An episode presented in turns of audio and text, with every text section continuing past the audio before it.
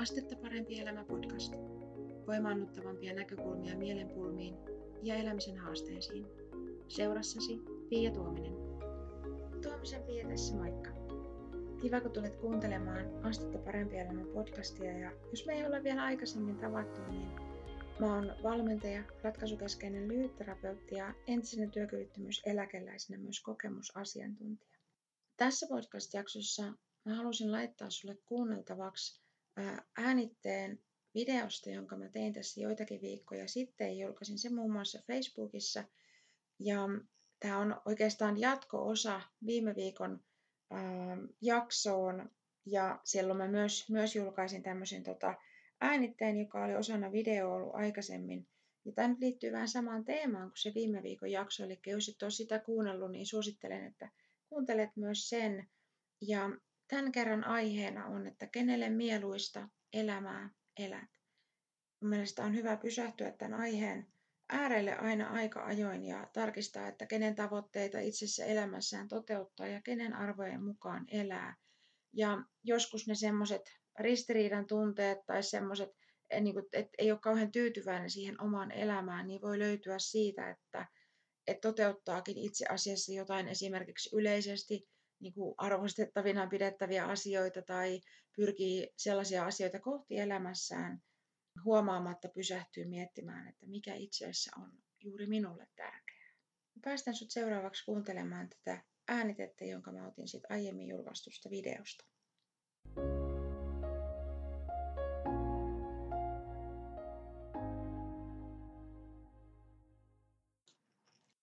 Tuomisen Piia täällä, moikka! Mä haluaisin vähän jutella sulle semmoisesta aiheesta, että kenelle mieluista elämää sä elät. Eräs henkilö tuli tapaamaan mua äh, tällaisen ongelman kanssa, että mä oon pärjännyt aikanaan hyvin koulussa. Mä löysin puolison ja kävin korkeakouluopinnot, sain hyväpalkkaisen koulutustani vastaavan työn ja menin naimisiin. Me hankittiin omakotitalo ja mä oon kouluttautunut lisää, että sain vielä paremman työn ja palkan. Kaiken pitäisi olla hyvin. Mä oon saavuttanut kaikki tavoitteet, mitä oon itselleni asettanut. Mun pitäisi olla onnellinen. Miksi mulla on niin tyhjä olo? Ensimmäistä kertaa hän pysähtyi siinä mun kanssa miettimään, että kenen tavoitteita ne kaikki itse asiassa oli olleet. Ja on tosi tärkeää pysähtyä miettimään tätä. Kenen tavoitteita sä elämässäsi toteutat ja kenen arvojen mukaan elät? Tämän tapaamani ihmisen eteen avautui ihan uudenlainen löytöretki. Hän alkoi pohtia, että nyt kun on nämä yleisesti hyvinä ja oikeana tavoitteena pidetyt asiat kokeiltu, niin mitäs minä ihan oikeasti tarvitsen voidakseni olla tyytyväinen? Mitkä on niitä keskeisiä arvoja, joiden mukaan mä haluan toimia? Aika yleinen kysymys, mitä nykyään kuulee ihmisiltä sen jälkeen, kun he on saavuttanut yleisesti tavoiteltavina pidettävät asiat. Toisin sanoen on käyty koulut ja on työpaikka, perhe, talo ynnä muut. On, että tässäkö tämä on? Tätäkö tämä loppuelämä on? Ja miksi mun olo tuntuu tyhjältä? Mä oon miettinyt ontonolon aiheuttajia ja mietin, että voisiko tyhjyyden tunne ja ontoolo aiheutua siitä, ettei ne saavutetut asiat välttämättä ole sulle oikeasti tärkeitä asioita. Sä et välttämättä vielä ole pysähtynyt miettimään, että mikä on sulle itsellesi tärkeää. Ja kenties oot sen kummemmin asiaa pohtimatta niin kuin omaksunut ympäröivän kulttuurin käsitykset siitä, että millaisia asioita kannattaa tavoitella. Ja varsinkin sellaisissa tilanteissa, joissa me koetaan olevamme jollakin tavalla pysähdyksissä ja jämähtäneenä, on usein helpompaa tehdä jollekulle muulle mieluisia valintoja. Me saatetaan tehdä vaikkapa meidän omat vanhemmat tyytyväisiksi meidän valinnoilla, jos me ei oikein tiedetä, että millaisia vaihtoehtoja meillä on ja mitä me halutaan asioille tehdä. Ja kenties sä ootkin huomannut, että useasti muilla ihmisillä on suunnitelmia sun varalle. Jos sä et itse mieti ja päätä, että mitä oikeasti haluat elämälläsi tehdä, niin kyllä joku muu kertoo, että miten sun kuuluu elää. Toisaalta toisten mielipiteiden mukaisesti toimiminen on ymmärrettävää. Ensinnäkin se on yleistä. Monet muutkin etenee elämässä sen mukaan, mitä yleisesti pidetään niin sanotusti normaalina tapana. Ja toisekseen voi olla tässä hetkessä helpompaa mennä niin sanotulla automaattiasetuksella. Yhtenä tekijänä tässä on myös nykyajan kiireinen elämäntyyli ja kaikenlaiset häiriötekijät, jotka vaikeuttaa keskittymistä ja ajattelua. Itselle tärkeimpiä arvoja ja oman sisäisen kompassin tarkistaminen vaatii enemmän silloin, kun et ole vielä niistä selvillä. Useimmat meistä taitaa kuitenkin ihailla ihmisiä, jotka tietää, mitä ne tahtoo ja elää sellaista elämää kuin haluavat. Ajatellaanpa vaikkapa suosittuja elokuvia ja suosittuja tarinoita. Niissä on usein kyse siitä, että tarinoiden sankarit tekee asioita, joihin he uskoo, jotka on heidän mielestään oikein, vaikka he kulkisivatkin sillä tavalla vastavirtaan.